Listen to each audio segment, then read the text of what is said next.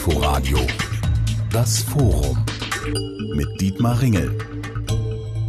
Das Coronavirus macht sich auf der ganzen Welt breit und doch ist es ein großer Unterschied, ob man in einem reichen oder in einem armen Land damit konfrontiert wird. In den reichen Ländern können die Menschen darauf hoffen, dass alle, die es wollen, in den nächsten Monaten gegen Covid-19 geimpft werden. In den meisten armen Ländern ist dagegen bislang kaum Impfstoff eingetroffen und das, obwohl schon vor einem Jahr die internationale Impfallianz COVAX gegründet wurde, mit dem Ziel, weltweite Impfgerechtigkeit herzustellen. Warum funktioniert das bislang so schlecht? Was macht Corona mit den armen Ländern und warum ist weltweite Impfgerechtigkeit auch im Interesse der reichen Länder? Darum geht es im heutigen Inforadio Forum in Zusammenarbeit mit der Gesellschaft für internationale Zusammenarbeit GIZ. Und das sind meine Gäste. Professor Dr. Marilyn Addo, Leiterin der Sektion Infektiologie am Universitätsklinikum Hamburg-Eppendorf, Professor Dr. Andreas Lob-Hüdepohl, Theologe, Sozialethiker und Mitglied des Deutschen Ethikrates, Dr. Tankred Stöbe, Stationsarzt im Krankenhaus Havelhöhe in Berlin-Spandau. Seit vielen Jahren ist er aktiv für die Organisation Ärzte ohne Grenzen. Und Professor Dr. Matthias Rompe, Abteilungsleiter Südliches Afrika bei der Gesellschaft für internationale Zusammenarbeit. Herr Stöbe, Sie sind regelmäßig in der Welt unterwegs für Ärzte ohne Grenzen. Anfang dieses Jahres waren Sie in Malawi. Das ist ein wirklich armer Staat im Südosten Afrikas. Was haben Sie dort erlebt? Wurde dort geimpft? Nee, zu dem Zeitpunkt noch nicht. Als ich ähm, Ende Januar dorthin kam, war so gerüchtemäßig, dass es wohl im April losgehen wird. Und ähm, was wir dort erlebt haben, schon im Januar, dass äh, eben eine zweite Welle dort dramatisch ins Land eingebrochen ist, ähm, wirklich äh, unzählige Menschen infiziert und auch getötet hat. Die allermeisten von denen sind nie getestet worden, sind nie äh, in ein Krankenhaus gekommen, sind zu Hause wirklich erstickt. Und auch im Krankenhaus gab es keine Behandlung mit, mit Intensivmedizin, wie wir das hier kennen. Also es gab maximal maximal 15 Liter Sauerstoff.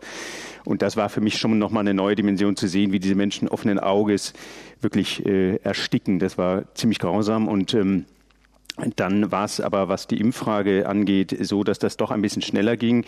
Aber im Detail ist es fast kurios, weil dann ähm, klar wurde, es ist die südafrikanische Variante, die sich dort auch so dramatisch ausgebreitet hat. Und dann hat Südafrika den AstraZeneca-Impfstoff, den sie eingekauft hatten, ähm, der ja nicht ganz so gut anspricht, wollten sie in Südafrika nicht mehr verwenden und haben ihn dann freigegeben, eben unter anderem für Malawi. Deshalb ist er ein bisschen früher eingetroffen.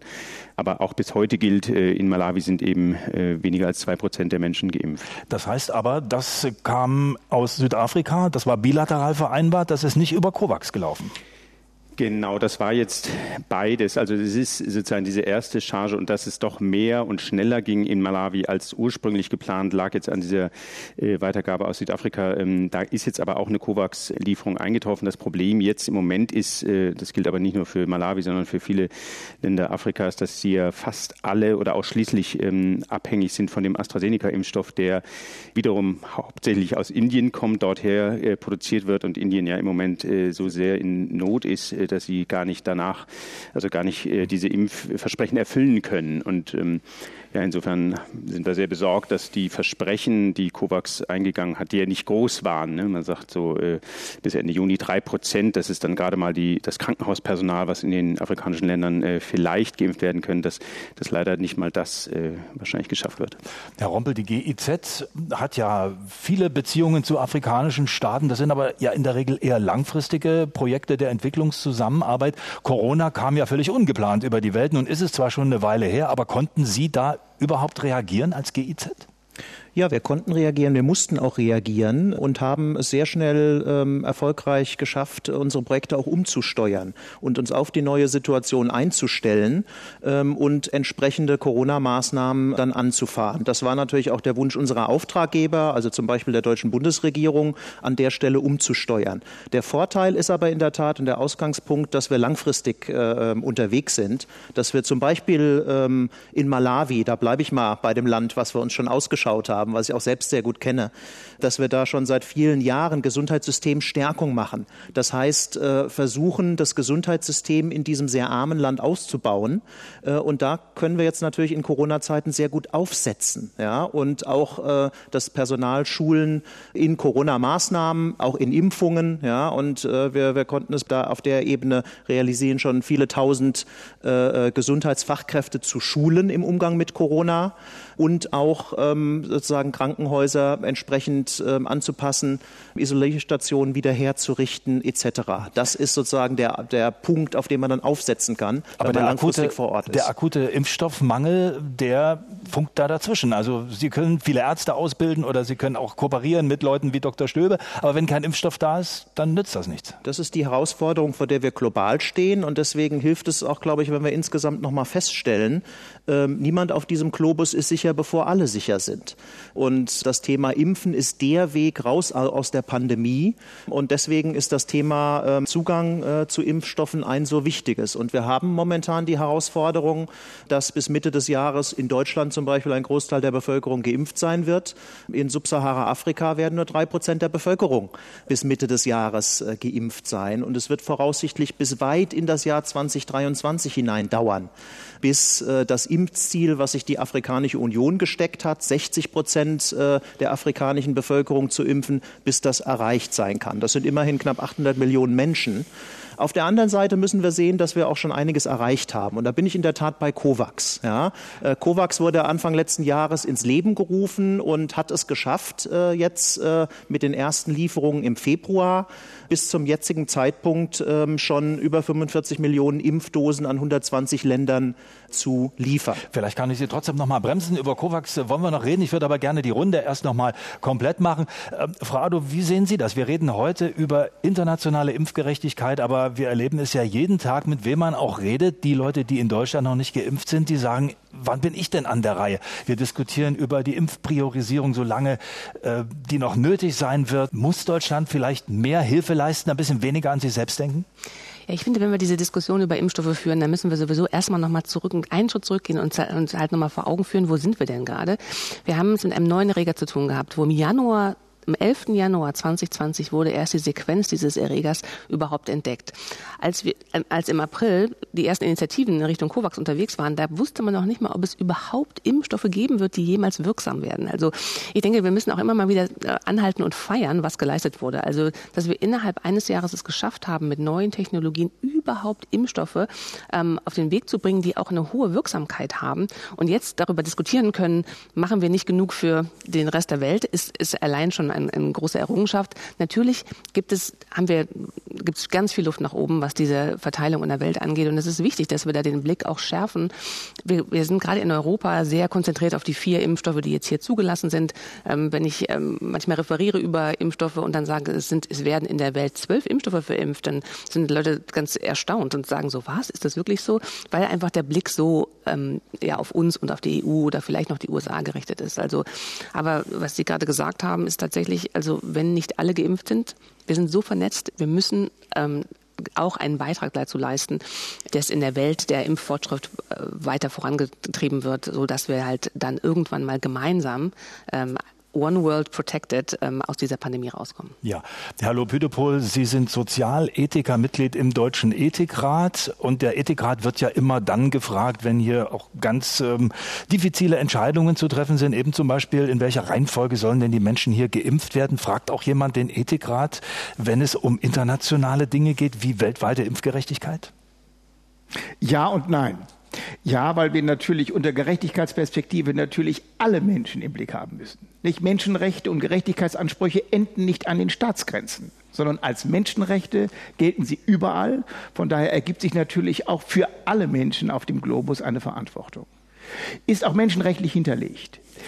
Nein, bedauerlicherweise deshalb nein, weil natürlich zuerst die Frage der Priorisierung gestellt werden muss, wer wird hier unter dem für Deutschland verfügbaren Ressourcen zuerst geimpft. Und das hat die Ständige Impfkommission, die Leopoldina und auch den Deutschen Ethikrat zunächst beschäftigen müssen. Da gibt es eine bestimmte Rangfolge, gemäß nach dem Kriterium der Dringlichkeit. Also diejenigen Gruppen, Personengruppen, die das höchste Risiko, und jetzt kommt es, haben, nicht einfach infektiert zu werden, sondern einen schweren oder gar tödlichen Verlauf äh, bekommen. Die werden zuerst geimpft und dann ist das eben halt absteigen. Ich betone das deshalb, weil ich befürchte, dass so wichtig es ist, alle Menschen geimpft zu bekommen, und zwar um ihrer selbst willen. Die Lösung oder die Gleichung, dass wir erst dann alle sicher sind, wenn alle geimpft sind, das eine wunderbare Vision ist, aber etwas falsch. Wir sitzen bedauerlicherweise nicht in einem Boot, sondern es gibt auch hier klare Spaltungen an den Grenzen von globalen Norden, globalen Süden. Das werden wir auch thematisieren, thematisieren wir auch im Deutschen Ethikrat. Weil uns gelingt es natürlich viel besser, die schwachen Verläufe unter Kontrolle zu halten und die schweren natürlich auch einzudämmen. Und das ist das große Problem, dass wir da dann doch andere Möglichkeiten haben, uns zu, äh, zu wappnen. Ja, da will ich gleich mal einhaken. Ja. Das ist natürlich das große Thema. Wir sitzen alle in einem Boot. Irgendwo stimmt das natürlich, weil äh, Pandemie heißt ja weltumspannend und diese berühmten Mutanten, wo noch keiner weiß, äh, inwiefern die Impfstoffe, die wir jetzt haben, wirklich auch dauerhaft wirken oder ob man noch mal ganz neue erfinden muss, das kann uns ja wieder erreichen, wenn die Leute durch die Welt fahren. Aber ist es nicht vielleicht auch irgendwo, das frage ich mal in die Runde, eine Ausrede, wenn wir hier immer wieder hören, wir sitzen alle in einem Boot, wir müssen alle an alle denken, aber wer tut's denn wirklich? Also ist das nicht doch eine schöne Floskel, auf die man auch verzichten kann, Herr Stöbe? Also ich finde das eben ganz spannend und ich, das war, glaube ich, auch der Startpunkt. Ne? Also vor, vor einem Jahr hieß es wirklich, äh, dieses Virus macht uns alle gleich. Und da gab es tatsächlich ja auch ähm, solche Momente, die es, die, ne, es gab ja keinen, der sich da rausreden konnte. Es gab kein Land von den 200 Ländern dieser Welt, die sagen konnten, diese Pandemie findet kein, nicht statt hier. Und ich würde es umgekehrt sagen, ich würde sagen, wir hatten einen, einen sozusagen universellen Startpunkt, aber wo wir heute sind, sehen wir eben eigentlich in jeder Dimension dieser Pandemie, wie dramatisch wir in, in verschiedenen Booten sitzen. Ja? Also wir sind in verschiedenen Booten, was das Testen angeht, wir sind in verschiedenen Booten, äh, was die Behandlung angeht, was Intensivkapazitäten angeht und natürlich auch in sehr verschiedenen Booten, was dann die Impfreihenfolgen und Priorisierung angehen. Also insofern äh, finde ich das eine spannende ethische Frage, weil wir sie ja auch vor allem jetzt hier diskutieren. Ähm, ich erlebe diese Diskussion schon auch in afrikanischen oder auch in, in anderen Ländern des äh, globalen Südens, aber die sagen dann natürlich ähm, zum Beispiel Beispiel, wieso sollen wir jetzt einen AstraZeneca-Impfstoff hier nehmen, wenn ihr in Europa euch den nicht mehr spritzen lasst? Ja. Also die sind ja, ne, wir, wir, leben halt wirklich äh, im globalen Dorf und die kriegen ja mit, welche Diskussion wir hier haben. Und die sagen, diese Ungerechtigkeit, die, äh, die können wir nicht mehr nachvollziehen. Ja, wie gehen wir jetzt damit um, Herr Rompel? Ich glaube, eine weitere wichtige Dimension, die man zur Kenntnis nehmen muss, ist äh, bei dem Thema globale Impfgerechtigkeit, dass es ja auch nicht äh, alleinig damit getan ist, jetzt den Impfstoff am Flughafen abzuwerfen äh, und darauf zu vertrauen, dass der allein in die Oberarme der Menschen kommt. Äh, es ist ja eine ho hochgradig voraussetzungshafte Übung, sozusagen eine Bevölkerung zu impfen. Und auch da gibt es natürlich sehr große Unterschiede in der Art und Weise, wie die jeweiligen Länder aufgestellt sind. Sie brauchen geschultes und ausgebildetes äh, Personal. Sie brauchen Kühlketten. Sie brauchen vor allen Dingen Vertrauen der Bevölkerung in diesen Impfstoff. Und äh, das ist ein Punkt, äh, an dem wir gerade in vielen Ländern des globalen Südens auch noch am Arbeiten sind, ja, wo wir vor Ort ähm, über entsprechende Maßnahmen versuchen zu unterstützen, Regierungen zu unterstützen, Aufklärung zu machen. Ich gehe noch mal auf den Fall Malawi.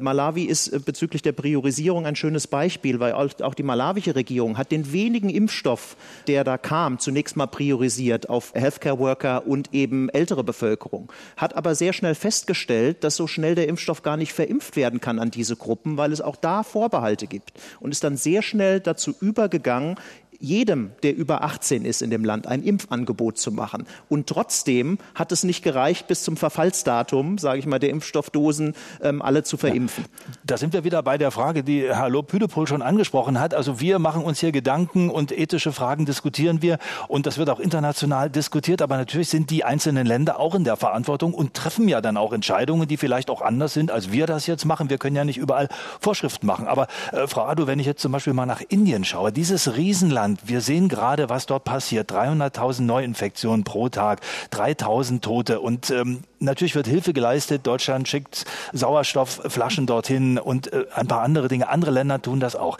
Aber diese internationale Komponente, ist die wirklich entscheidend oder kommt es nicht dann doch darauf an, dass die Länder und die Regierungen dort erstmal die richtigen Entscheidungen treffen? Ja, es wird sicherlich eine Kombination aus beidem sein. Man muss natürlich auch diese Zahlen in Indien ein bisschen in den Kontext setzen. Das ist ein riesiges Land und die Zahlen, die dazu transportiert werden, die hören sich riesig an, aber inzidenzmäßig ist es gar nicht so weit weg von anderen Ländern hier in Europa. Das muss man ja zunächst auch mal sagen. Das möchte ich möchte nicht die, die, die katastrophalen Auswirkungen und die Bilder schmälern, äh, die, wir, die wir sehen, dass halt äh, Autos auf den Straßen äh, Schlange stehen vor den Krankenhäusern und da Menschen halt ersticken müssen. In, das, insofern, es ist sehr schön zu sehen, dass die, ähm, dass die internationale Gemeinschaft eine internationale Response hat, dass aus verschiedensten Ecken der Welt Sauerstoffgeräte und Equipment kommen, um da einzusteigen. Und es ist gerade äh, in Indien schon natürlich ähm, äh, auch so ein interessantes Beispiel, weil aus Indien ja durchaus auch Technologien und Impfstoffe kommen, die ähm, dem Rest der Welt, und es wurde ja schon erwähnt, dass das natürlich auch dann wieder Einfluss hat auf die Versorgung mit Impfstoffen in, in anderen Ländern. Das zeigt nochmal, wie vernetzt wir sind. Und ähm, auch nochmal auf das Thema zu kommen, so alle sind gleich. Das ist, ich bin da ganz bei Ihnen. Die Pandemie hat ja auf ganz vielen Ebenen in der Gesellschaft Gesellschaft gezeigt, dass es ein Stresstest ist. Hat, hat, die Pandemie hat genau auf die, auf die Schwachstellen, die wir in, national haben, sei es Gleichberechtigung etc. pp. oder halt auch Verteilung und Gerechtigkeit in der Welt, was Ressourcen angeht. Ähm, die Pandemie hat die Welt ja in bestimmten Bereichen um 30 Jahre im Thema Armut zurückgeworfen. Also das ist nicht, das betrifft natürlich nicht reich und arm gleich, wenn es solche Probleme gibt. Also das ist äh, eine große Herausforderung für die internationale Gesellschaft und äh, die müssen wir uns gemeinsam stellen.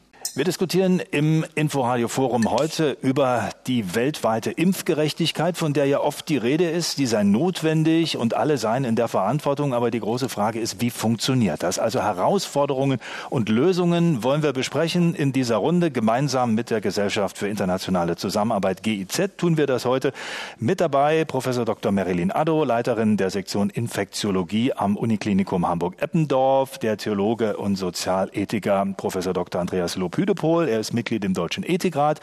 Der Stationsarzt im Krankenhaus Havelhöhe, Dr. Tankred Stöbe. Er ist auch regelmäßig unterwegs für die Organisation Ärzte ohne Grenzen, war kürzlich erst im afrikanischen Malawi und Professor Dr. Matthias Rompel, Abteilungsleiter Südliches Afrika bei der Gesellschaft für internationale Zusammenarbeit GIZ. Wir haben jetzt gerade schon diskutiert über die Verantwortung, die natürlich auch jeder einzelne Staat hat für das, was bei ihm passiert, aber die internationale Gemeinschaft hat sich da ja einiges vorgenommen und sieht sich auch in der Verantwortung in Form der Weltgesundheitsorganisation WHO und dann hat man im vorigen Jahr ja diese internationale Impfallianz ähm, COVAX geschlossen, wo wenn ich das richtig verstehe, wie eine Art ähm, gemeinsame Versicherung, jeder was einzahlt, und zwar die reichen Länder mehr, die ganz armen vielleicht gar nichts, die in der Mitte ein bisschen was, und dann wird gerecht verteilt. Aber dieses Prinzip, das klingt ja wunderbar und funktioniert ja aber, glaube ich, so richtig nirgendwo auf der Welt, dass die Reichen mehr einzahlen, alle gleichermaßen am Ende davon profitieren. Also, Herr Lobüdepol, haben wir uns da vielleicht ein bisschen viel vorgenommen mit COVAX? Kann das, ich sag mal, in marktwirtschaftlichen Zeiten überhaupt funktionieren? Oh Gott, dieses Die große Frage. Nein, also, dem Grundsatz ist es natürlich richtig. Aber was nützt es, wenn wir bei COVAX einzahlen, gestaffelt nach der Finanzkraft eines Landes. Wenn aber aufgrund eines internationalen Wettbewerbes die Preise für die Impfstoffe in die Höhe schießen, sodass also für das eingezahlte Geld viel weniger Impfstoffdosen hinterher finanziert werden können für die äh, entsprechenden Länder. Und da zeigt sich, dass natürlich die Verteilung dann hinkt, wenn einzelne Staaten oder auch Staatenverbünde wie die Europäische Union für sich alleine dann auch entsprechende Chargen aushandeln und entsprechend vielleicht auch mehr für sich äh, dann auch ähm, aufgrund der Finanzkraft äh, akquirieren können. Das Problem der Marktwirtschaft äh, haben wir noch an einem anderen Punkt. Äh, nämlich rechnet sich für ein Unternehmen für Spitzenzeiten, Spitzenproduktionskapazitäten aufzubauen, in der Befürchtung, möglicherweise nach einigen Monaten die Produktionsspitzen, also die Kapazitätsspitzen gar nicht mehr benötigen zu müssen. Das heißt, eigentlich muss ein einzelnes Inter äh, Unternehmen äh, bestrebt dann möglichst gleichmäßig über einen längeren Zeitraum die Produktionskapazität aufrechtzuerhalten. Da merkt man schon, rein marktlich wird man das nicht lösen können, sondern da ist der, die Investition von Seiten äh, der Staaten, der Staatengemeinschaft erforderlich wir, Produktionskapazitäten müssen schnell ausgebaut werden. Das rechnet sich nicht rein marktlich. Und deshalb muss natürlich die öffentliche Hand auch in eine solche Produktionskapazität äh, investieren. Als Reserve. Also dann merken Sie an einem Beispiel, dass das rein marktlich nicht geht. Es ist ja auch so, dass die Staaten viel Geld reingesteckt haben, Steuergeld, auch Deutschland viele Millionen. Davon profitieren natürlich die Unternehmen, die Impfstoffe entwickeln. Dann ist die Frage aber, zu welchem Preis verkaufen die das? Also darf man mit Impfstoffen Profite machen oder wäre es nicht vielleicht gerechter und auch ja. Ethisch mehr in Ordnung, wenn man sagt, wir machen plus minus null. Also das Unternehmen soll ja nicht eingehen, aber darf man daran verdienen? Ich frage es mal in die Runde. Also äh, gibt es da ein paar offene Fragen oder läuft das einfach so, wie es läuft und so ist es dann in Ordnung, Frado? Es ist ein schwieriges Thema. Ne? Also deswegen deswegen habe ich auch nicht meine Hand gehabt dafür, aber trotzdem versuche ich eine Antwort, weil das ist natürlich auch ein Thema, das nicht nur ähm, für Impfstoffe wichtig ist, sondern zum Beispiel auch Antibiotika. Wir haben Antibiotika, also jetzt, um das auch mal breiter zu machen, weil das ist natürlich die Frage. Es ist etwas, wir brauchen Impfstoffe. Und Impfstoffe haben natürlich eine ganz andere Marge als ähm, zum Beispiel ein Fettsenker, ein Lipidsenker zum Beispiel. Den, den muss man jeden Tag nehmen. Ein Impfstoff gibt, muss man nur einmal verabreichen. Den wird noch halbwegs geschenkt an andere Länder.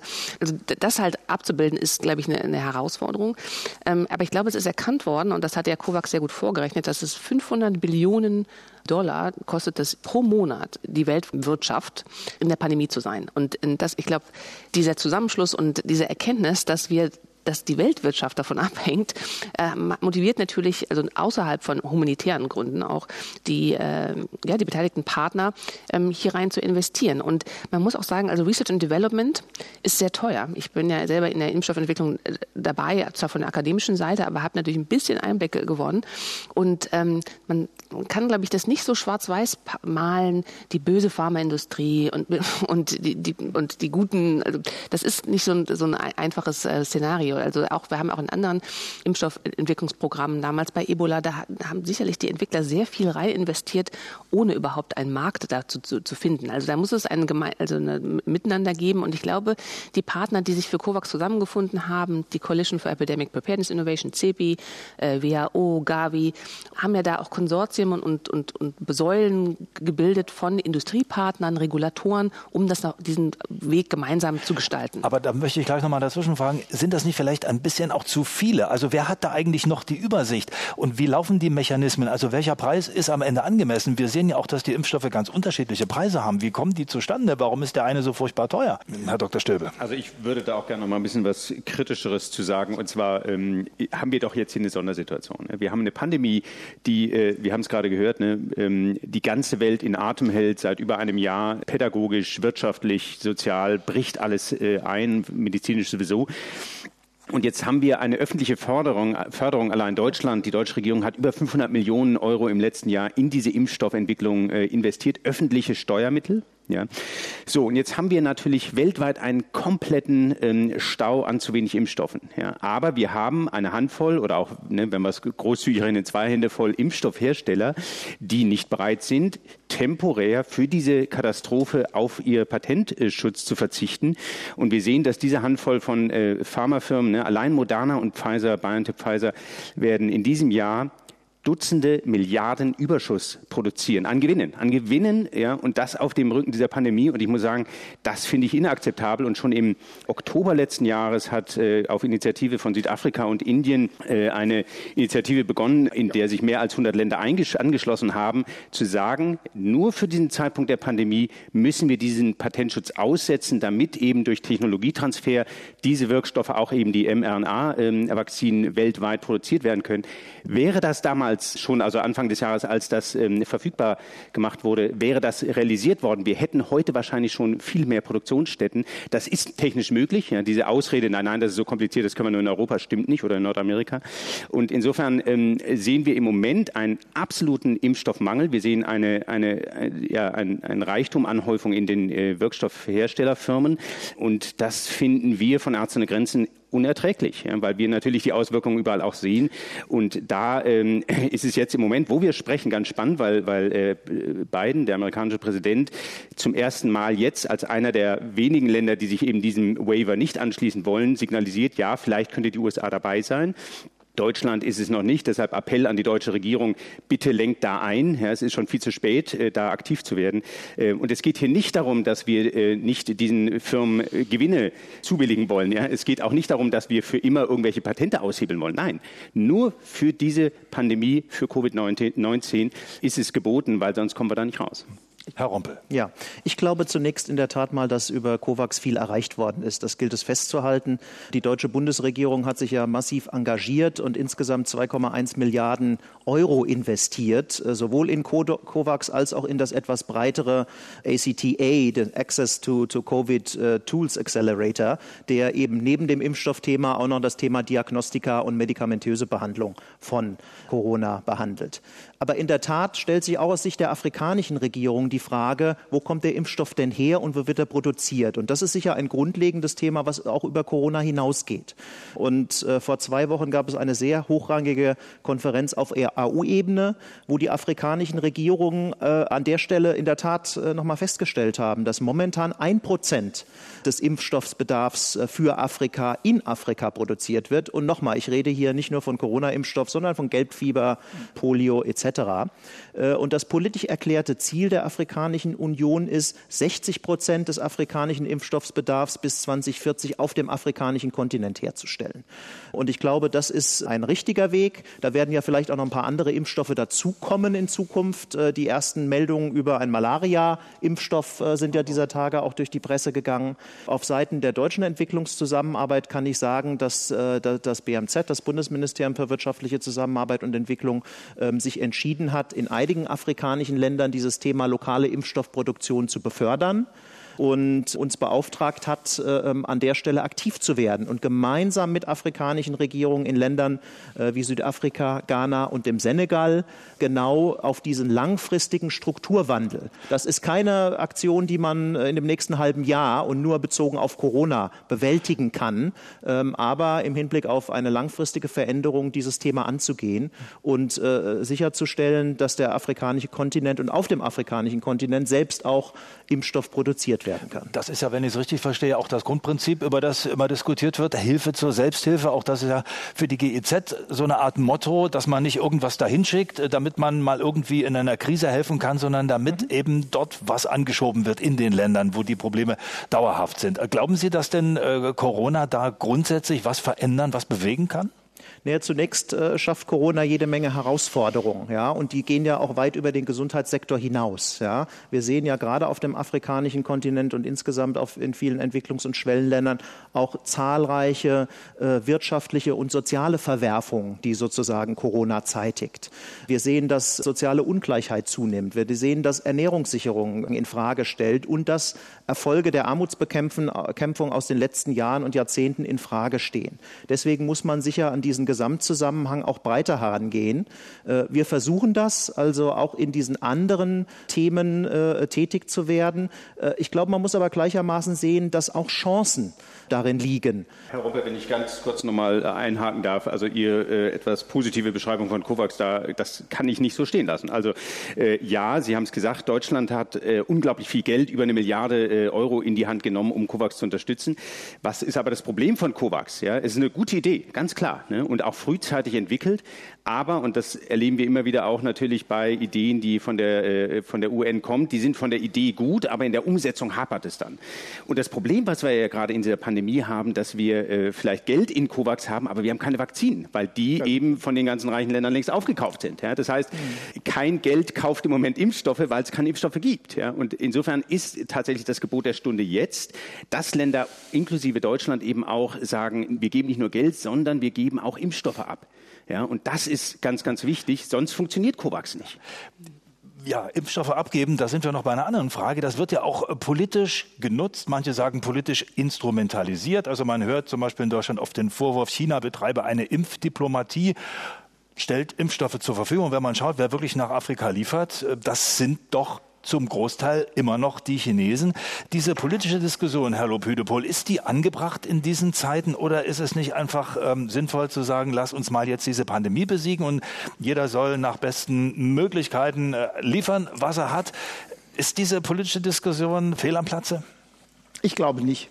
Also, dass China insbesondere mit Blick auf Afrika eine klare strategische Politik der Abhängigkeit fährt, äh, ist, glaube ich, schon Gemeingut.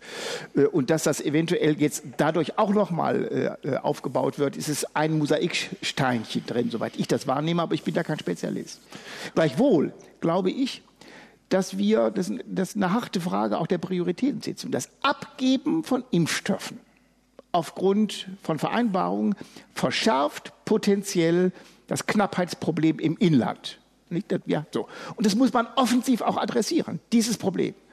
Beispielsweise äh, die Frage, äh, die Impfstrategie, die in Deutschland, das Strecken der Zweitimpfung nachdem durch die Erstimpfung offensichtlich eine ausreichende Basisversorgung der Bevölkerung oder der Geimpften möglich ist, sowohl was den Selbstschutz angeht, was auch die Frage der Transmission ist, also der Übertragbarkeit, könnte man natürlich sagen, wir strecken den Zeitpunkt zum zweiten Impfpunkt so weit, dass damit Kapazitäten frei wird, die man nach außen geben kann.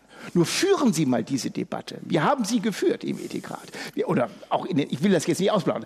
Aber da kommen Sie an Grenzen, weil sofort gesagt wird, wir stehen als Staat in der Pflicht, übrigens auch in der völkerrechtlich verbrieften Pflicht, ich will das jetzt nicht ausführen, dass wir zunächst den bestmöglichen Zugang unserer eigenen Bevölkerung zu einer Gesundheitsversorgung äh, ermöglichen. Wir können eigentlich gar nicht abgeben. Und das ist eine politische Debatte, die geführt werden muss. Ja? Und ich plädiere dafür, das sage ich sehr offen, aus dem Kriterium, was wir innerhalb Deutschland an, äh, angelegt haben an Priorisierung, nämlich die Basisversorgung herzustellen und nicht die individuelle Bestversorgung. Das ist ja normalerweise der Fall.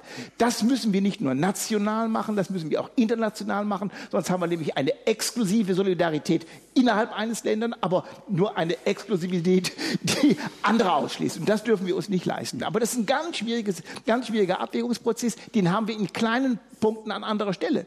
Die Bereitschaft beispielsweise von Randländern, etwa Baden-Württemberg, für Elsass intensivmedizinische Kapazitäten bereitzustellen, gab es natürlich durchaus richtig Zoff in den beteiligten äh, äh, Kreisen. Nicht? Dürfen wir das nicht? Diese Debatte muss man führen. Und da muss ich ganz offen sagen, da würde ich weniger die geopolitische Strategie von China hier diskutieren, sondern erstmal unsere eigene. Ja. Äh, ich gebe die Frage mal noch an Frau Professor Ando weiter. Das ist ja eine spannende Frage. Also wie weit kann man da gehen? Wo, wo sind da Kompromissmöglichkeiten?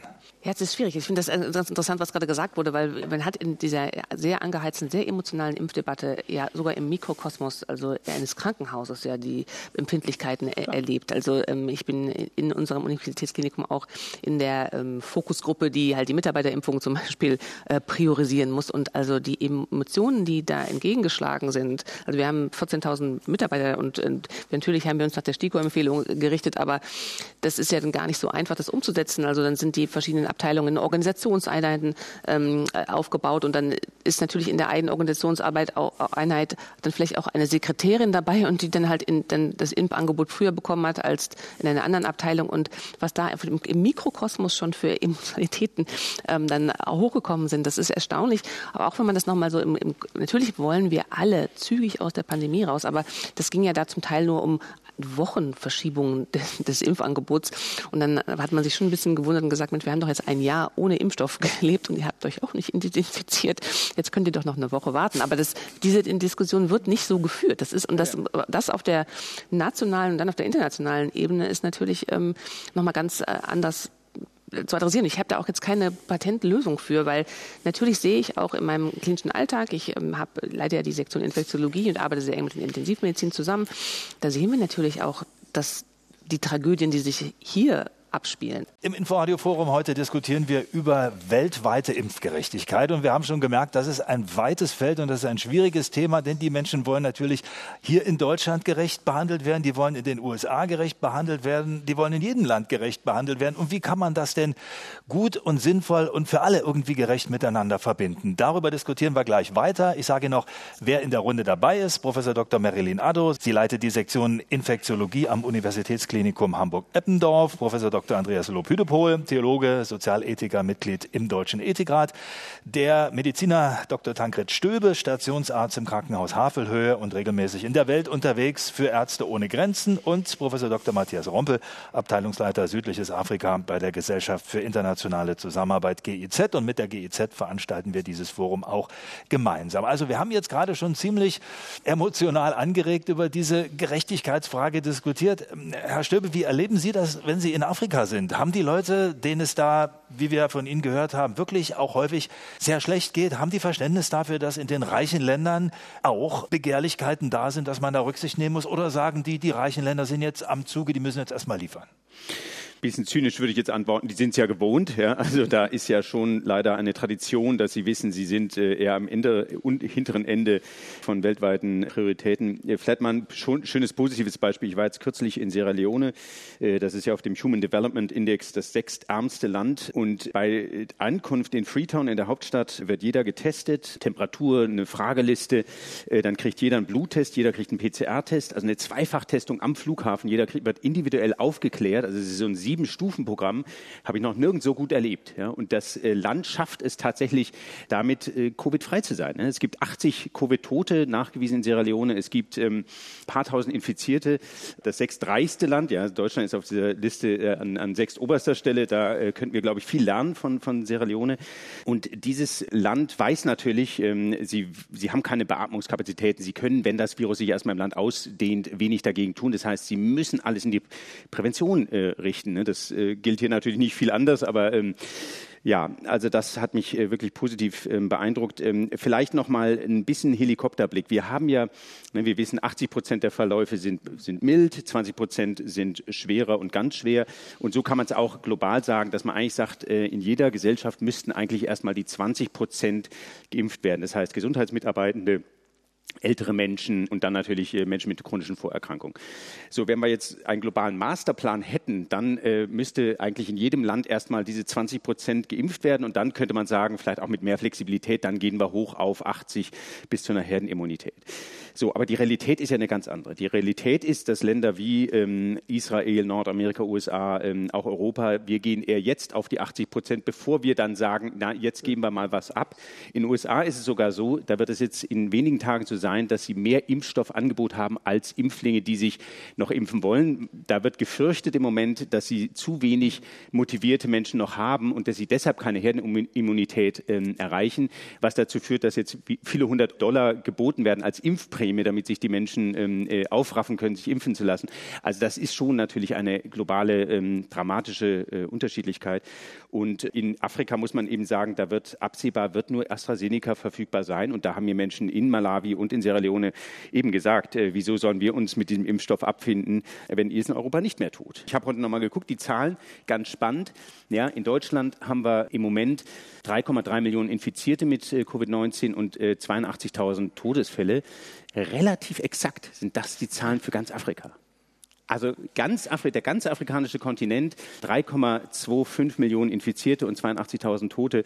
Äh, ich finde, wir haben äh, jahrzehntelang äh, immer auf diesen Kontinent mit ähm, einer guten Arroganz, also nicht einer guten, mit einer schlechten Arroganz geguckt, aber ich glaube, bei Covid könnten wir es mal umdrehen und sagen, was können wir von diesen Ländern lernen? Gut, ich frage gleich mal in die Runde, was können wir denn da lernen? Also ist das jetzt ein Zufall, dass wir diesmal ein bisschen schlechter dran sind oder was, Herr Rompe, können wir denn lernen? Na, wir können sicher eine ganze Menge lernen, aber zu, zunächst mal sind die Voraussetzungen ja auch sehr unterschiedlich. Also wir haben eine ganz andere demografische Struktur auf dem afrikanischen Kontinent im Vergleich zu Europa und das heißt natürlich auch was äh, für die Frage, wie der Pandemieverlauf ist. Also um das in Zahlen auszudrücken, äh, in, in Deutschland sind 21 Prozent der Bevölkerung älter als 65 Jahre, äh, im südlichen Afrika sind das drei Prozent der Bevölkerung, die über 65 Jahre hat. Und das hat natürlich im Pandemieverlauf dann auch eine Auswirkung auf die Frage, wie, wie viele äh, tödliche Fälle hat man überhaupt. Aber zum Thema von Afrika lernen. Also ich würde gerne noch mal an dem Punkt anknüpfen, den Herr Stöbe gemacht hat. Ja, Afrika hat viel Erfahrung mit, mit Pandemien, mit Ebola. Afrika hat auch viel Erfahrung mit Impfen. Allerdings hat Afrika viel Erfahrung darin, Kinder zu impfen. In dem äh, großen Anfahren von Kampagnen, ganze Bevölkerung zu impfen, hat nicht nur Afrika, sondern haben wir alle in dieser Welt relativ wenig Erfahrung. Und deswegen glaube ich schon, wir sind da in einer ganz anderen Situation in vielen äh, Entwicklungsländern, äh, dass momentan die Leute noch nicht Schlange stehen Ja, wir haben die Situation zusammengetragen, wie hier in Deutschland alle gefühlt mit den Hufen scharren, um jetzt ihre Impfung zu kriegen. Da sind wir noch nicht in vielen afrikanischen Ländern. Da äh, ist an dem Thema Impfbereitschaft noch zu arbeiten. Stichwort Erfahrungsaustausch auch von anderen lernen. Äh, Frau Addo, die WHO wurde ja anfangs kritisiert. Da wurde gesagt, die sei zu blauäugig gewesen, habe auch zu sehr auf China gehört. Mittlerweile sind kritische Töne, glaube ich, gar nicht mehr so in der Öffentlichkeit unterwegs. Also ich höre zumindest wenig. Die Amerikaner haben eine völlig andere Position jetzt unter beiden. Die machen wieder mit. Also da wird nicht so viel polemisiert. Mit Blick gerade auf die armen Länder. Wie, wie schätzen Sie ein die Rolle, die die WHO da jetzt spielt? Ja, die WHO ist ja immer mal wieder, in, in, gerade in diesen Extremsituationen, äh, ist sie natürlich sehr im Blick und da gibt es äh, oft auch kritische Stimmen. Ich bin ja nicht e-, Expertin, aber ich, meine Wahrnehmung ist auch, dass halt eine Initiative, die ja tatsächlich nach dem großen Ebola-Ausbruch in Westafrika ähm, halt äh, von der WHO angestoßen wurde, nämlich die WHO Blueprint. Also nach der Ebola-Epidemie ähm, in Westafrika hat man gesagt, das dürfen wir nie wieder haben, dass wir eine Situation haben, wo es keine Impfstoffe gibt, keine Diagnostika und keine Medikamente. Daraufhin hat die WHO WHO gesagt, wir brauchen jetzt mal ein Expertengremium, das sagt, so was sind denn die Erreger, die in den nächsten zehn Jahren äh, oder in den nächsten Jahren ähm, Pandemien auslesen können. Und da haben dann ein Expertenpanel berufen. Die haben dann in 2017, glaube ich, das erste Mal eine Liste erstellt und da waren zum Beispiel drauf Ebola und ähm, Marburg-Virus, ähm, andere hämorrhagische Fieber, SARS-1, MERS und dann auch irgendwann mal ähm, Disease X, also eine noch nicht ähm, bekannte Erkrankung. Und tatsächlich muss man sagen, Covid-19 ist jetzt unsere Disease X geworden. Und zum Glück ist es nicht eine Disease X, die komplett neu war, sondern wir haben ja schon auch SARS und ähm, MERS als Coronaviren äh, gehabt. Und auf, auf dem Boden dieses Blueprint, ähm, WHO Research and Development Blueprints, sind ja dann in Initiativen ins Leben gerufen worden, wie für Vakzine halt die Organisation CEPI, die jetzt halt ja die, die Leading Candidates, die jetzt in der Zulassung sind, sind ursprünglich von CEPI gefördert worden. Und ich denke, das ist ist halt auch ein großer Beitrag, der geht jetzt hier ein bisschen verloren und ähm, es wird halt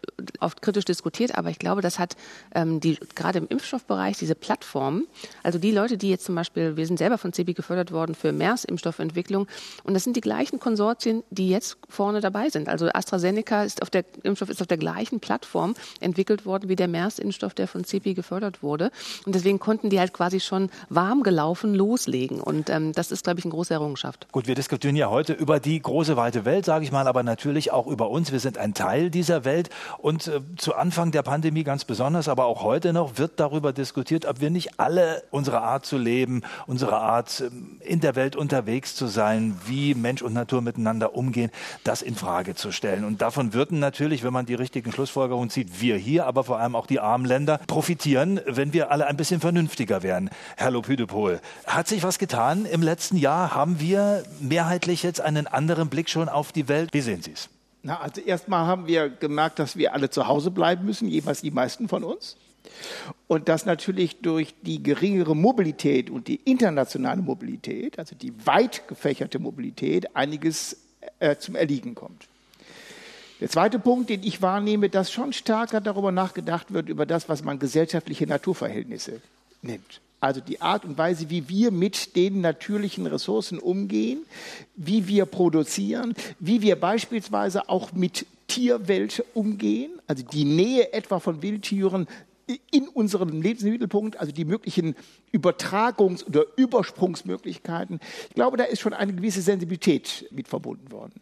Und es hat vielleicht auch damit zu tun, dass wir an, in ganz anderer Fragen an Baustellen sind. Also die sogenannte sozialökologische Wende, sozialökologische Transformation unserer Gesellschaft, Fridays for Future und dergleichen. Was zunächst einmal völlig unzusammenhängend nebeneinander steht, wird, glaube ich, die Verbindung viel stärker ins Auge gebracht. Und Aber ist es, ist es nicht auch so, wenn wir uns in unsere eigenen Räume zurückziehen, gerade, wir haben es ja gemerkt, jetzt auch im Vorfeld ähm, dieser Diskussion, es ist gerade nicht das ganz große Thema, auch in den Medien. Der Blick auf die Welt ist dann zum Beispiel, wenn diese schlimmen Zahlen aus Indien kommen, dann ist das wieder mal eine Schlagzeile wert. Aber ansonsten sind wir doch sehr nah bei uns, oder? Es täuscht das. Ja, aber was ist denn jetzt zunächst einmal schlecht, dass ich mich auf meine Lebenswelt konzentriere? Und nicht davon ausgehe, dass ich permanent die Grenzen zu anderen Lebenswelten überspringen muss, reisen muss, damit natürlich auch Mobilität erzeuge und damit natürlich einen höheren Risikofaktor. Äh, also das, das, äh, das Erkennen und das Wertschätzen von Nahwelten ist doch vielleicht sogar auch ein Teil der Lösung und nicht nur Teil des Problems. Also insofern würde ich erstmal die Frage sozusagen des Blickes, nicht? Äh, oder der Beweglichkeit und dergleichen. Ich finde das erstmal gar nicht schlecht sozusagen. Aber ich würde ja? das vielleicht gleich mal an Dr. Stöbe weitergeben. Mhm. Für Ärzte ohne Grenzen sind Sie regelmäßig in der Welt unterwegs und das hat seinen guten Grund. Betrachtet man das dann vielleicht skeptischer in der nächsten Zeit? Ähm, nicht nur aus Angst, sich irgendwie anzustecken, aber wenn die ganze Welt ein bisschen runterfährt, dass dann auch internationale Hilfe eher schwierig wird? Also wir sehen, die Deutschen sind schon sehr global, was jetzt auch die Solidarität angeht. Also die spenden auch jetzt gerade in Pandemiezeiten, wo ja eigentlich der Dank Gedanke ist, jeder guckt jetzt mal vor die eigene Haustür. Also wir sehen, dass die Unterstützung, die auch Ärzte ohne Grenzen erfährt, die ist kolossal. Und ähm, ich sehe so seit ungefähr fünf Jahren, sehen ähm, vielleicht so mit drei Themen, wo wir doch zusammenkommen. Und das ähm, hat äh, vielleicht ganz merklich mit Flucht und Vertreibung begonnen vor äh, fünf, sechs Jahren, wo wir gesehen haben, die Menschen kommen von Afrika, von dem Nahen Osten, äh, auch dem Fernen Osten, auch von, von Südamerika nach Nordamerika. Dann äh, das zweite Thema natürlich die Klimaveränderung, die ein so globales Thema ist wie vielleicht kein anderes. Und in dem Zusammenhang diese Pandemie, also diese drei Themen, die uns, glaube ich, schon sehr klar machen, wir wohnen eben in einem gemeinsamen Dorf und äh, mir kann es nicht egal sein, was am anderen Ende des Dorfes passiert, weil es wird mich herausfordern, entweder als Arzt oder als Helfer oder als Mensch, der äh, eben mit diesen Menschen auch mitfühlt. Aber Herr Rompel, die andere Seite der Medaille ist ja, es wird gerade sehr viel Geld ausgegeben. Die reichen Staaten geben auch sehr viel Geld für sich selbst aus. Auch Deutschland mit Corona-Programm ist ja klar. Wer jetzt ein Jahr lang seine Gaststätte schließen musste und keine Überbrückungsgelder bekommt, der geht in die Knie. Also das Geld muss fließen. Die Amerikaner geben gerade extrem viel Geld aus für ihre Infrastruktur. Bleibt dann unterm Strich überhaupt noch was übrig für Entwicklungszusammenarbeit?